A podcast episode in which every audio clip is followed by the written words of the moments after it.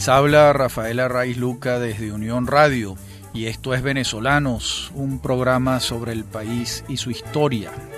Hoy vamos a hacer un programa sobre un venezolano extraordinario, un gran escritor, acaso nuestro mejor ensayista, sin duda, entre los tres, cuatro, cinco mejores ensayistas que hemos tenido en nuestra historia. Me refiero a Mariano Picón Salas.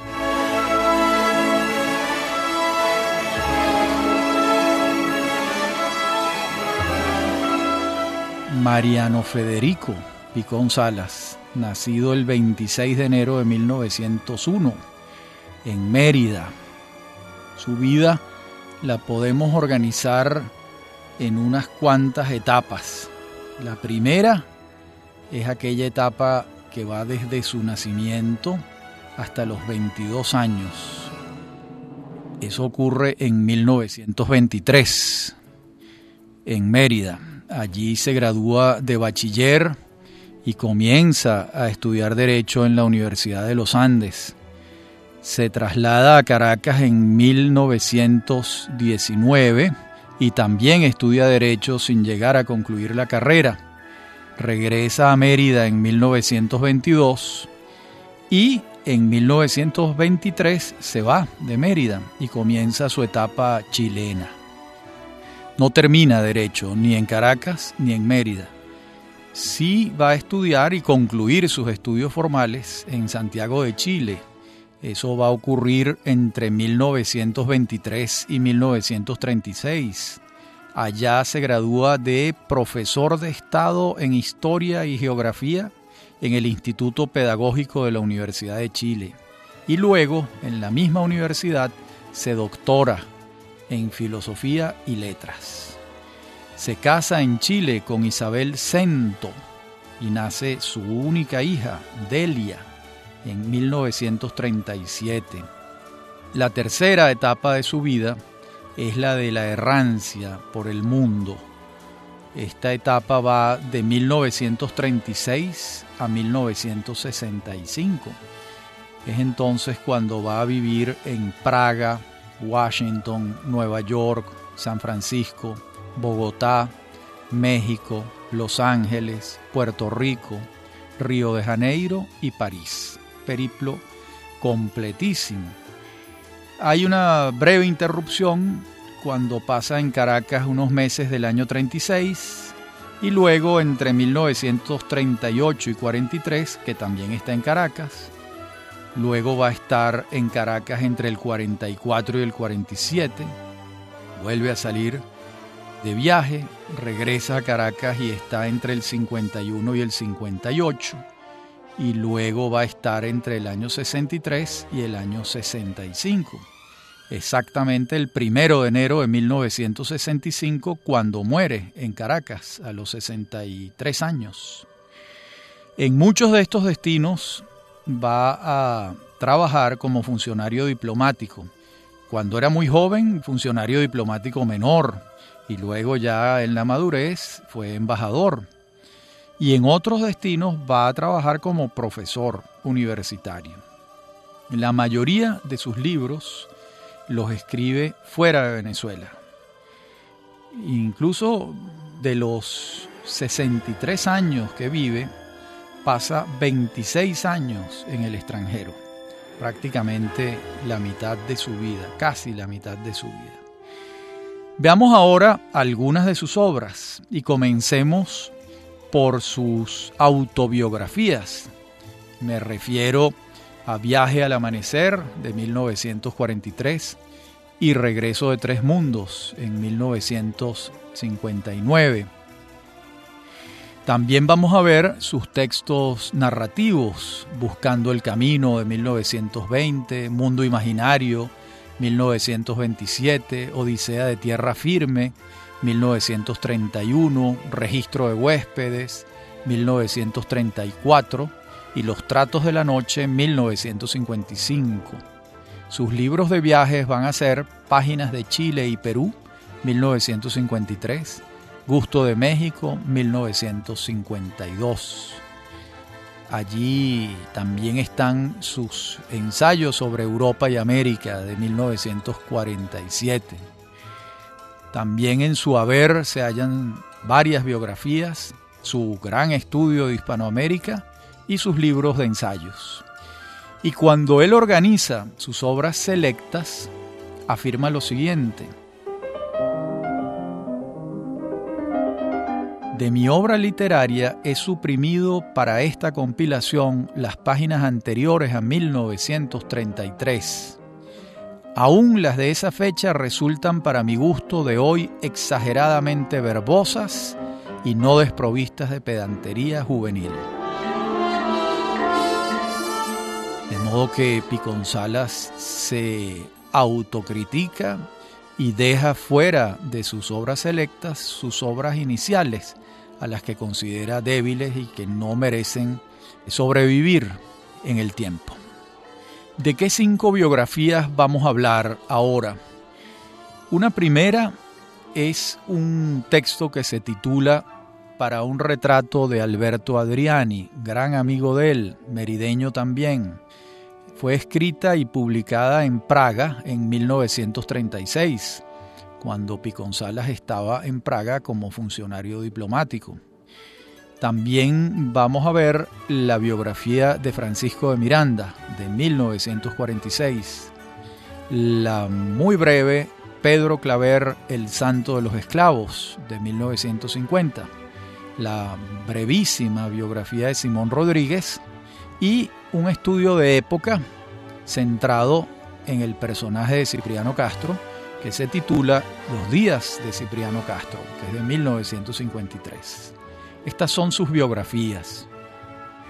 La de Adriani exalta la vida de su compañero de juventud en Mérida, destaca sus virtudes de estudioso de la economía política y también, por supuesto, lamenta fraternalmente su inesperada y súbita muerte. La de Simón Rodríguez es una biografía muy breve, como les dije, está pensada para estudiantes de bachillerato, pero no por eso está libre de observaciones muy valiosas sobre el excéntrico Rodríguez, el extraño Rodríguez.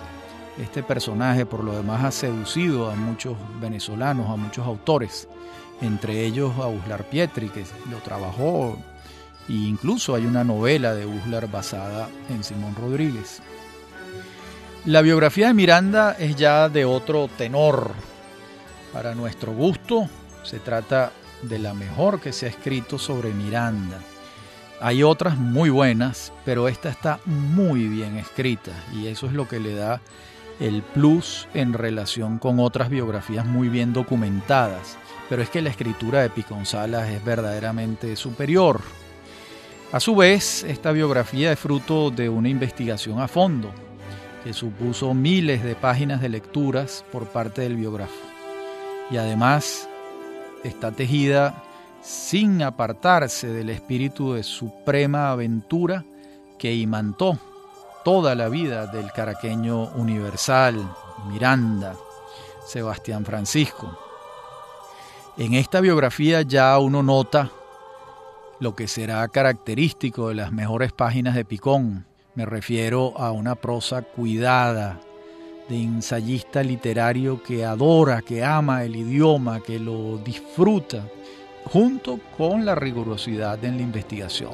Picón escribe muy bien, pero no abandona los papeles que investiga, hace investigación histórica.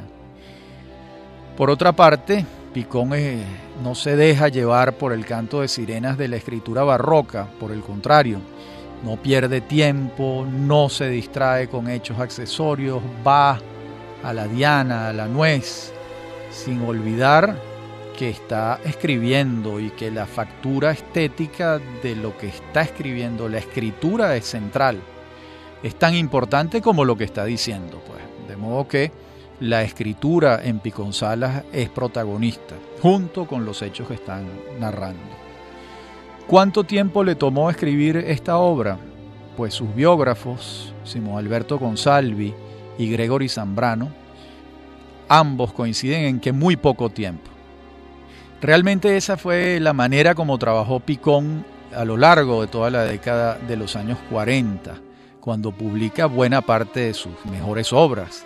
Estoy pensando en Formación y Proceso de la Literatura Venezolana, Viaje al Amanecer, De la Conquista a la Independencia, Miranda del que hablamos y Comprensión de Venezuela.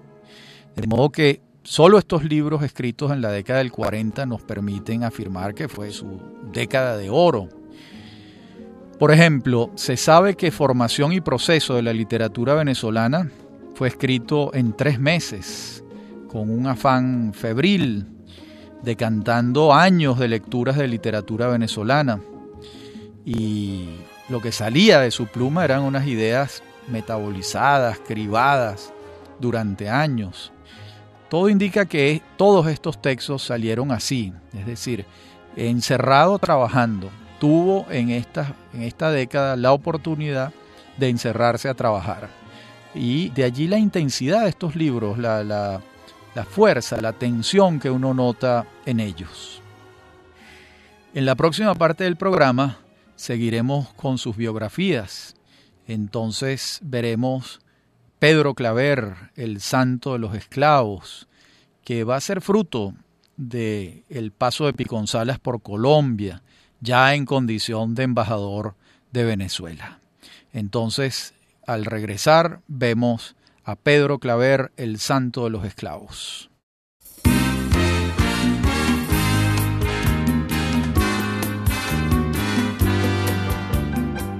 Les decía antes que su paso como embajador de Venezuela en Colombia lo acercó a este personaje que lo seduce y puede investigarlo en la Biblioteca Nacional de Colombia, en la sección de libros raros, y entonces emprende la escritura reconstructiva y analítica de los años iniciales de Pedro Claver en Cataluña y en Sevilla, hasta que llega en el siglo XVII a Cartagena de Indias, para luego subir a Bogotá, luego se desplaza a Tunja, regresa a Cartagena, donde va a ocurrir la verdadera epopeya apostólica de este jesuita. Va a morir en Cartagena en 1654 no sin antes realizar milagros y convertirse en el protector de los esclavos, en el dulce mitigador de sus tormentos. Esta es una biografía preciosa realmente. Reconstruye el tiempo histórico del personaje, se acerca a la humanidad conmovedora de Claver, me refiero a su bondad, su humildad. Fue una suerte de Bartolomé de las Casas del siglo XVII y está magistralmente retratado por Picón. Esta biografía es una joya realmente. La última de las cinco biografías es la de Cipriano Castro, titulada, como les dije, Los días de Cipriano Castro, Historia venezolana del 900. Aquí estamos hablando de un trabajo grande, es la más completa, la más extensa. Él reconoce que la documentación que utilizó la organizó Manuel Landaeta Rosales. Este crédito se lo da a Piconzalas al final del estudio.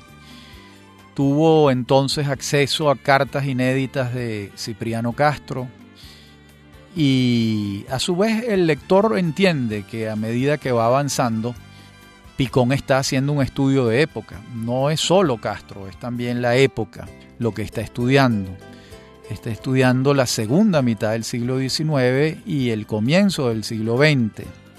Y, como suele ocurrir, está sabrosamente escrita, se lee como una novela de aventuras. Yo no pude abandonar la lectura de este libro. Es uno de los libros que produce una gran fascinación. Ahora veamos algunos libros de ensayos de Picón y su estudio magistral sobre la Hispanoamérica colonial me voy a referir primero a cinco discursos sobre pasado y presente de la nación venezolana de 1941. Allí recoge un texto sobre la guerra, la guerra mundial me refiero, y hay cuatro ensayos de tema venezolano. El primero se titula 1941 y es un elogio de la presidencia de López Contreras y su habilidad para pasar de la dictadura a lo que podemos llamar la distensión civil. También allí está un texto que se titula Proceso al Pensamiento Venezolano. Allí aborda la dicotomía civilidad-militarismo, lamentablemente vigente. También exalta allí la figura de Andrés Bello. Examina con lupa la figura polémica de Antonio Guzmán Blanco. Se detiene en el católico Cecilio Acosta. Discute con la obra de Pedro Manuel Arcaya y blande lanzas a favor de Laureano Vallenilla Lanz. Saluda a Doña Bárbara de Gallegos como un emblema latinoamericano y mundial del conflicto entre civilización y barbarie. El tono de la obra en general es de una gran lucidez crítica, nada complaciente y por lo demás muy luminosa. Hay otro ensayo allí brillante que se titula Antítesis y tesis de nuestra historia, donde parte de Augusto Mijares y su interpretación pesimista de la sociología hispanoamericana, para entonces señalar las grandes virtudes de la venezolanidad. Este es un texto notable, con agudeza, apunta Picón el cambio sociológico que trajo la guerra de independencia y va hilando hasta desembocar en una característica que él considera nacional, el igualitarismo. Entonces, en ese texto decía Picón lo siguiente que voy a leerles. De todos los mitos políticos y sociales que han agitado el mundo moderno a partir de la Revolución Francesa, ninguno como el mito de la igualdad conmovió y fascinó más a nuestro pueblo venezolano. Desde cierto punto de vista, nuestro proceso histórico, a partir de la independencia, es la lucha por la nivelación igualitaria. Igualdad más que libertad. Miren, este es un fragmento de una lucidez y de una pertinencia enorme para entender a Venezuela. Les repito la última frase. Igualdad más que libertad.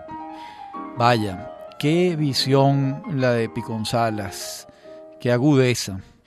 Y esta línea argumental la lleva todavía más lejos. Recordemos que este ensayo fue escrito en 1939.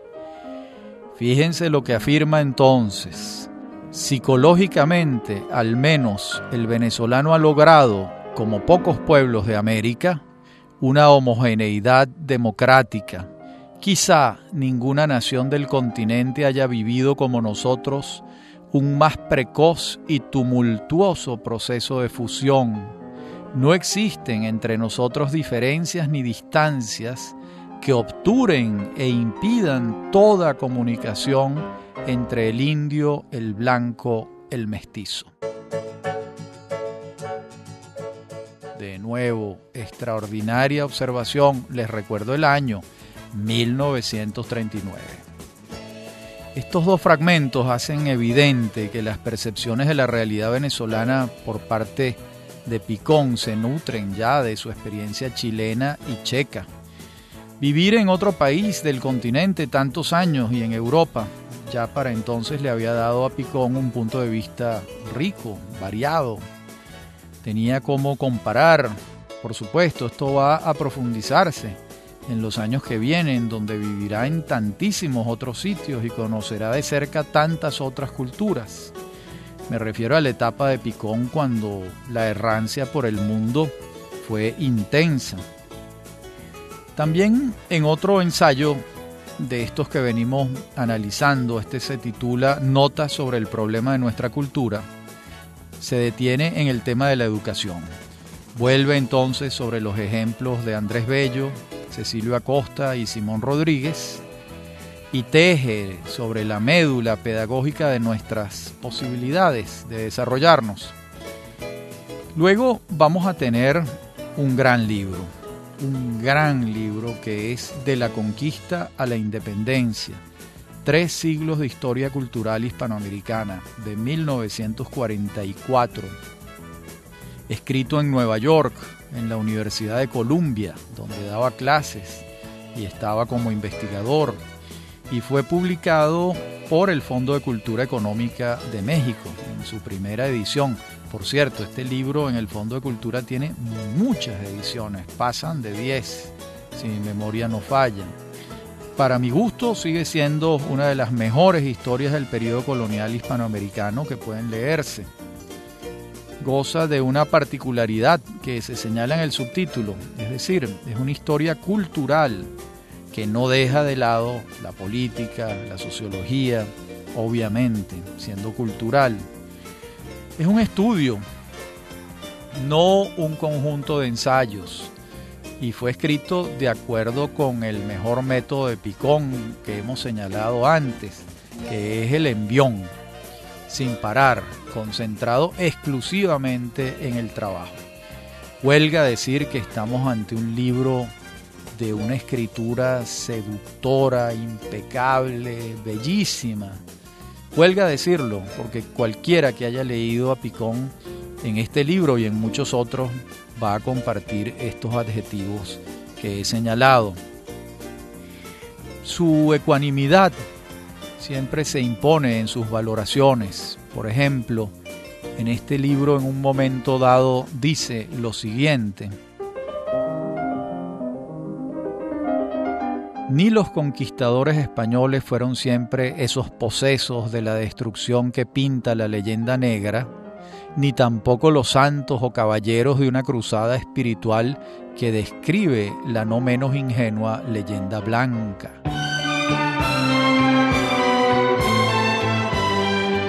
Bien, muy cierto, por lo demás, y no son pocas las veces que Picón trata de retratar con precisión la psicología del conquistador español, señalando que no era ni un medievalista ni un renacentista, sino que tenía un carácter fronterizo entre los dos periodos, según él señala. Picón no elude la polémica sobre la leyenda negra y blanca, tampoco elude el análisis del barroco, ni tampoco elude la tarea de trazar el perfil de los creadores que despuntan en aquel amanecer de la civilización mestiza hispanoamericana. Sin duda este es uno de sus grandes estudios, sin la menor duda, y es un aporte insoslayable para comprender la Hispanoamérica colonial. Por otra parte, debe ser una de las primeras historias culturales del periodo colonial hispanoamericano si no la primera, una de las primeras. No me atrevo a afirmar que la primera, pero allí está. Era muy difícil que en aquel entonces alguien pudiese enfrentar un desafío multicultural como lo hace Picón, que tenía una formación extraordinariamente sólida y que tenía todos los instrumentos en la mano para escribir esa gran historia cultural del periodo colonial hispanoamericano. Seguimos entonces con Piconzalas en la próxima parte del programa. Ya regresamos.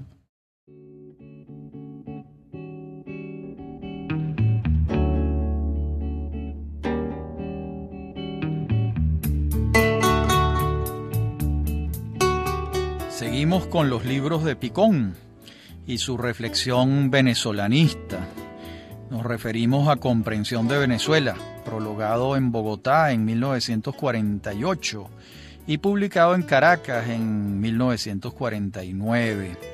Y otro libro venezolanista que es Suma de Venezuela, que es un compendio que organiza y prologa el propio Picón y que es publicado el año 66, cuando ya Picón ha muerto. Es un libro póstumo, pero que él dejó completamente organizado. Este libro, Suma de Venezuela, comprende al primero, es decir, a comprensión de Venezuela.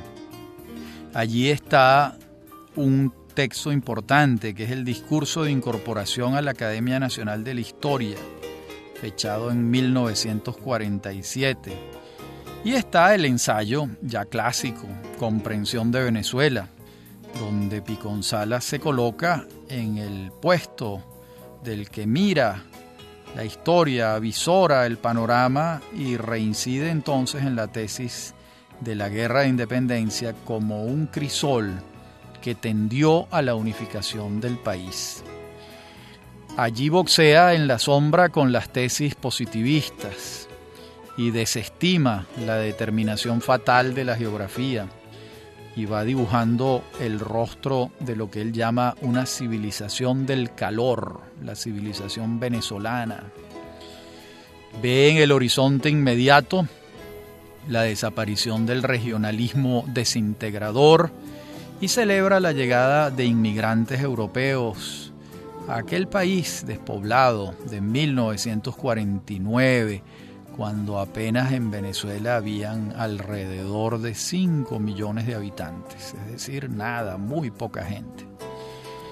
En su discurso de incorporación, rumbo y problemática de nuestra historia, hace el elogio de su antecesor, Pedro Emilio Col, como corresponde a los incorporandos individuos de número en las academias, y luego desarrolla su tesis, el enfoque multidisciplinario de la historia y coloca el acento en ese enfoque en la historia cultural, más que en la política, más que en la prosera, en la militarista.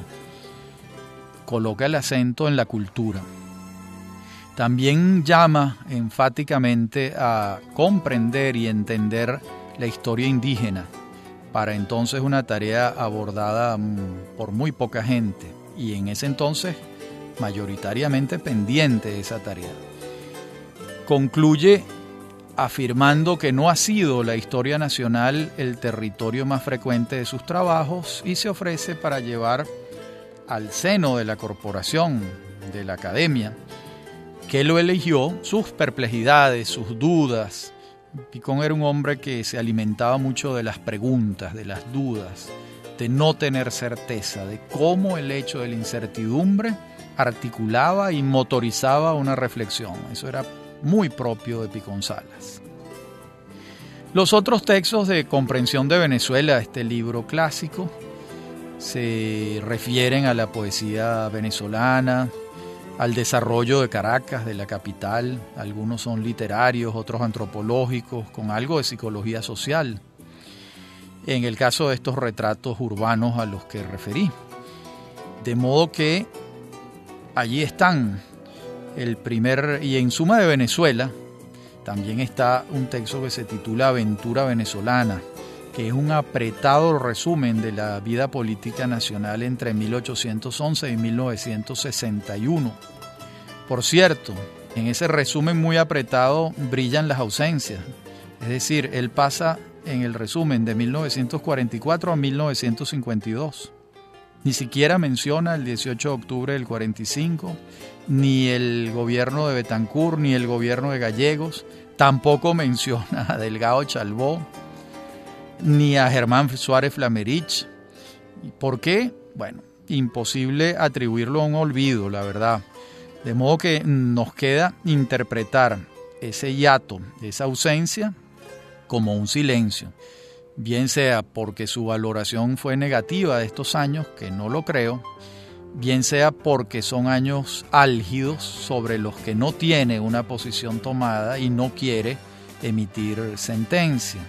Yo creo que es esto, sobre todo, pero sin duda alguna que es muy notoria la ausencia de estos años que van de 1944 a 1952. Hay otro texto allí que se titula Vísperas venezolanas. En él se basa en la Gaceta de Caracas para reconstruir los años previos al 19 de abril de 1810. Es un buen ejemplo de investigación documental. El tercer trabajo en este libro se titula La independencia venezolana y allí no escatima elogios para Bolívar, y contribuye con este mito, el mito bolivariano. Es un texto breve. En otros textos trabaja a Miguel José Sanz, vuelve sobre Simón Rodríguez, revisa al viejo Guzmán, al padre Antonio Leocadio, se interesa sobre el Marqués de Casalión, la novela de Mario Briceño Iragorri, se detiene a revisar los perfiles venezolanos de Felipe Tejera y también polemiza con Uslar Pietri acerca de la importancia de la tradición en la historia venezolana. Hasta aquí Suma de Venezuela y Comprensión de Venezuela, que recogen los textos venezolanistas de Picón Salas. Y uno que queda fuera de esta suma, que se titula Andrés Bello y la historia. Es un texto que quedó descolgado, que Picón no incorpora a sus a la suma de Venezuela ni a comprensión de Venezuela. Fue escrito en 1956. ¿Para qué? Para las obras completas de Andrés Bello, en el tomo 23. En esa época estaba publicando las obras completas de Andrés Bello, don Pedro Graces, con la colaboración de Rafael Caldera, de Oscar Zambrano Urdaneta, de todos los bellistas. Y allí le solicitaron a Picón Salas este texto introductorio, que inexplicablemente, como les decía, no recoge en ninguno de sus libros. Y felizmente Simón Alberto Consalvi lo rescata y lo publica en las ediciones de la Academia Nacional de la Historia en la colección El Libro Menor o el Libro Breve, como es ahora que se llama. Este libro breve fue publicado el año 2004. Allí Picón examina con detalle la biblioteca de Bello, porque esta fue tasada para la venta por el historiador chileno Diego Barros Arana por supuesto, después de la muerte de don Andrés allá en Santiago de Chile. Y allí Picón advierte especialmente los textos de historia, constata el interés del caraqueño por la historia universal y nacional, hace una relación de las polémicas entre historiadores chilenos y don Andrés y también demuestra la pertinencia de las observaciones de, de Bello y el propio conocimiento sobre el tema. Concluye con un párrafo que merece ser citado en esta oportunidad. Unió como ningún otro letrado la vieja tradición colonial española con todos los nuevos impulsos que desde la revolución y el romanticismo empezaron a configurar el alma moderna abrió al trato intelectual de otras naciones y otras culturas el entonces cerrado mundo hispanoamericano con la misma decisión que los héroes de la independencia lo abrían al trato político. Su seria erudición, su sosiego, su don de análisis, su ponderado y rico juicio sabían canalizar el frenesí. Toda su obra parece así un compromiso necesario entre la tradición y la modernidad. Un extraordinario elogio de Andrés Bello por parte de Piconzalas, quien a su vez tenía unos lazos afectivos muy fuertes con Chile, porque allá fue donde se formó en sus primeros estudios universitarios. Este texto de Picón sobre Andrés Bello tiene un valor particular porque por lo general no se le tiene a Picón como un bellista, un bellista consumado, pero este trabajo sí lo ratifica, que conocía a fondo la obra de Andrés Bello, que la valoraba, que la frecuentó con toda seguridad en sus años chilenos, donde se va a formar. Y de verdad el párrafo que les leí refleja no solo una gran admiración, sino una gran precisión en relación a cuáles fueron los aportes de Bello. Cuando él dice, unió como ningún otro letrado la vieja tradición colonial española con todos los nuevos impulsos que desde la revolución y el romanticismo empezaron a configurar el alma moderna. Esa condición de puente entre un mundo colonial hispano y las repúblicas nacientes, los estados nacientes, que puede emblematizarse en Bello con toda certeza. Ese fue en buena medida su papel.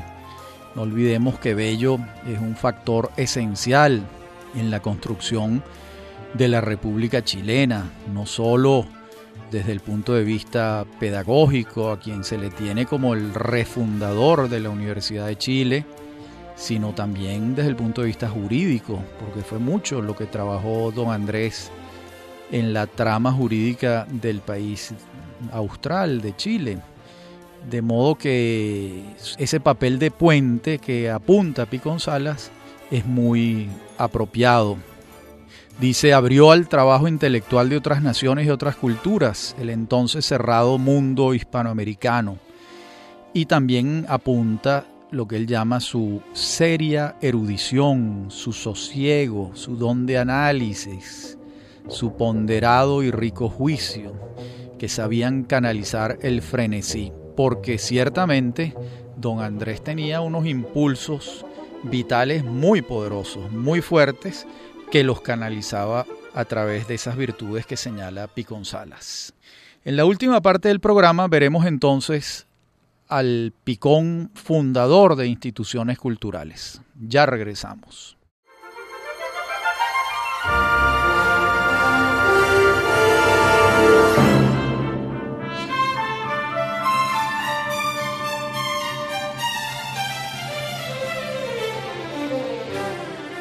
Revisemos en esta última parte del programa el papel fundacional que desempeña Mariano Picón Salas en la Venezuela cultural.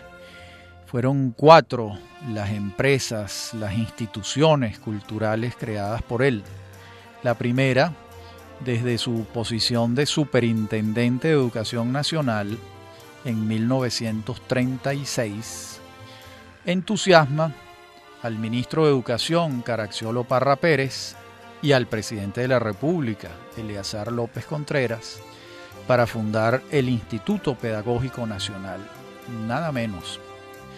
Entonces es cuando Picón gestiona la venida al país de la muy conocida Misión Pedagógica Chilena, que va a llegar en dos etapas, en dos tandas, y con esos profesores chilenos es que se va a crear la institución, donde van a formarse los maestros, los profesores venezolanos. Es una institución de una gran solera, de una gran tradición y de una gran importancia. En aquel momento en que Venezuela está en trance de modernizarse, en 1936, saliendo de la dictadura del general Gómez y entrando en el proceso modernizador de López Contreras. Luego, en ese mismo gobierno de López Contreras, en 1938, es designado director de Cultura y Bellas Artes del Ministerio de Educación. Es el equivalente a lo que fue después el presidente del CONACO, el ministro de la Cultura. Y desde esa posición va a crear una gran revista que fue la Revista Nacional de Cultura. En 1938 fundada por Mariano Piconzalas. Un tiempo después, ocho años después, en 1946, va a fundar la Facultad de Filosofía y Letras de la Universidad Central de Venezuela. Él fue su primer decano de esa Facultad de Filosofía y Letras de la Central. Esta es la tercera institución que funda. Y la última, en 1964, ya gobernaba Raúl Leoni, va a ser quien diseñe el Instituto Nacional de Cultura y Bellas Artes, INCIBA. Iba a ser su primer presidente, pero lo sorprende la muerte en enero de 1965. Cuatro grandes instituciones culturales creadas por Mariano Picón para el Estado venezolano y para la academia, porque ese es el caso de la Universidad Central de Venezuela. Vemos entonces que Piconzalas no fue solo un historiador formado en las aulas donde se educaban los profesores de bachillerato en Chile, sino que también tiene un doctorado en filosofía y letras y sobre todo fue un escritor, un estilista del idioma, podría decirse de tan cuidado que era en él el uso del lenguaje.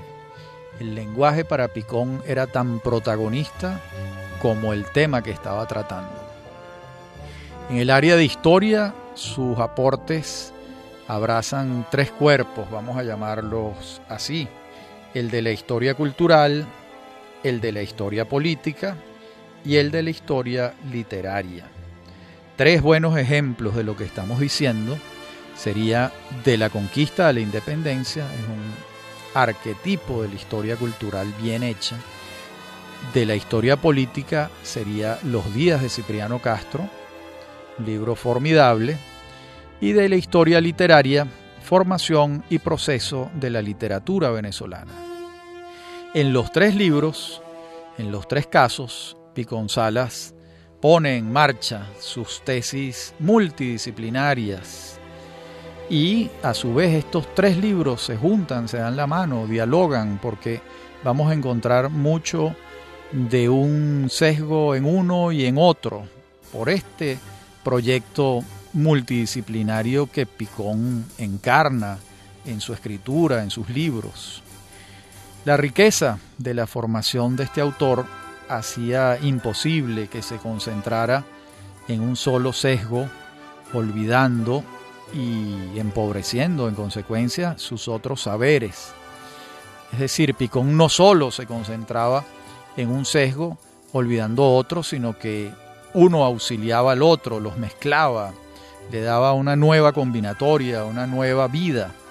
Y debemos decir que fue felizmente así. Y no podía ser de otra manera realmente, porque Piconzalas fue en el fondo un humanista, lo que llamamos un humanista, como lo fueron Andrés Bello, Rafael María Baral, Lisandro Alvarado, por citar a tres de los grandes. Piconzalas es de esta estirpe, de esa estirpe de los grandes humanistas que ha tenido Venezuela. Hay que señalar que cuantas veces Piconzalas tuvo el llamado de la vida pública, respondió a él. Es decir, probablemente sin buscarlo denodadamente, estuvo en el lugar indicado para la creación de estas cuatro instituciones. Me refiero al Instituto Pedagógico, a la Revista Nacional de Cultura, a la Facultad de Filosofía y Letras de la Central y al Instituto Nacional de Cultura y Bellas Artes. De las cuatro, el Instituto Pedagógico allí está, se ha transformado en el tiempo, pero allí está prestando sus funciones. La Revista Nacional de Cultura, creo que dejó de prestar servicios hace unos pocos años, lamentablemente. La Facultad de Filosofía y Letras allí está, cumpliendo 70 vigorosos años formando gente. Y el INCIBA se transformó en el CONAC y el CONAC en el Ministerio de la Cultura y así ha ido evolucionando a lo largo del tiempo.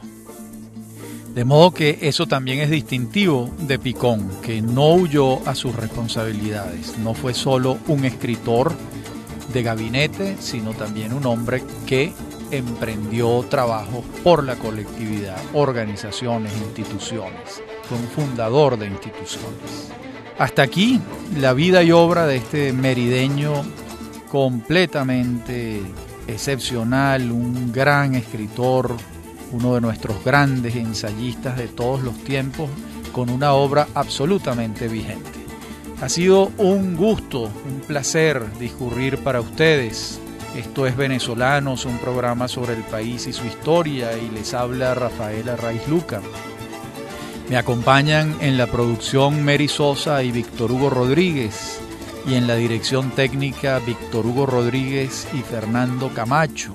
A mí me consiguen en mi correo electrónico rafaelarraiz.com, en Facebook y en Twitter arroba rafaelarraiz y estos programas los consiguen en la página web unionradiocultural.com. Hasta nuestro próximo encuentro.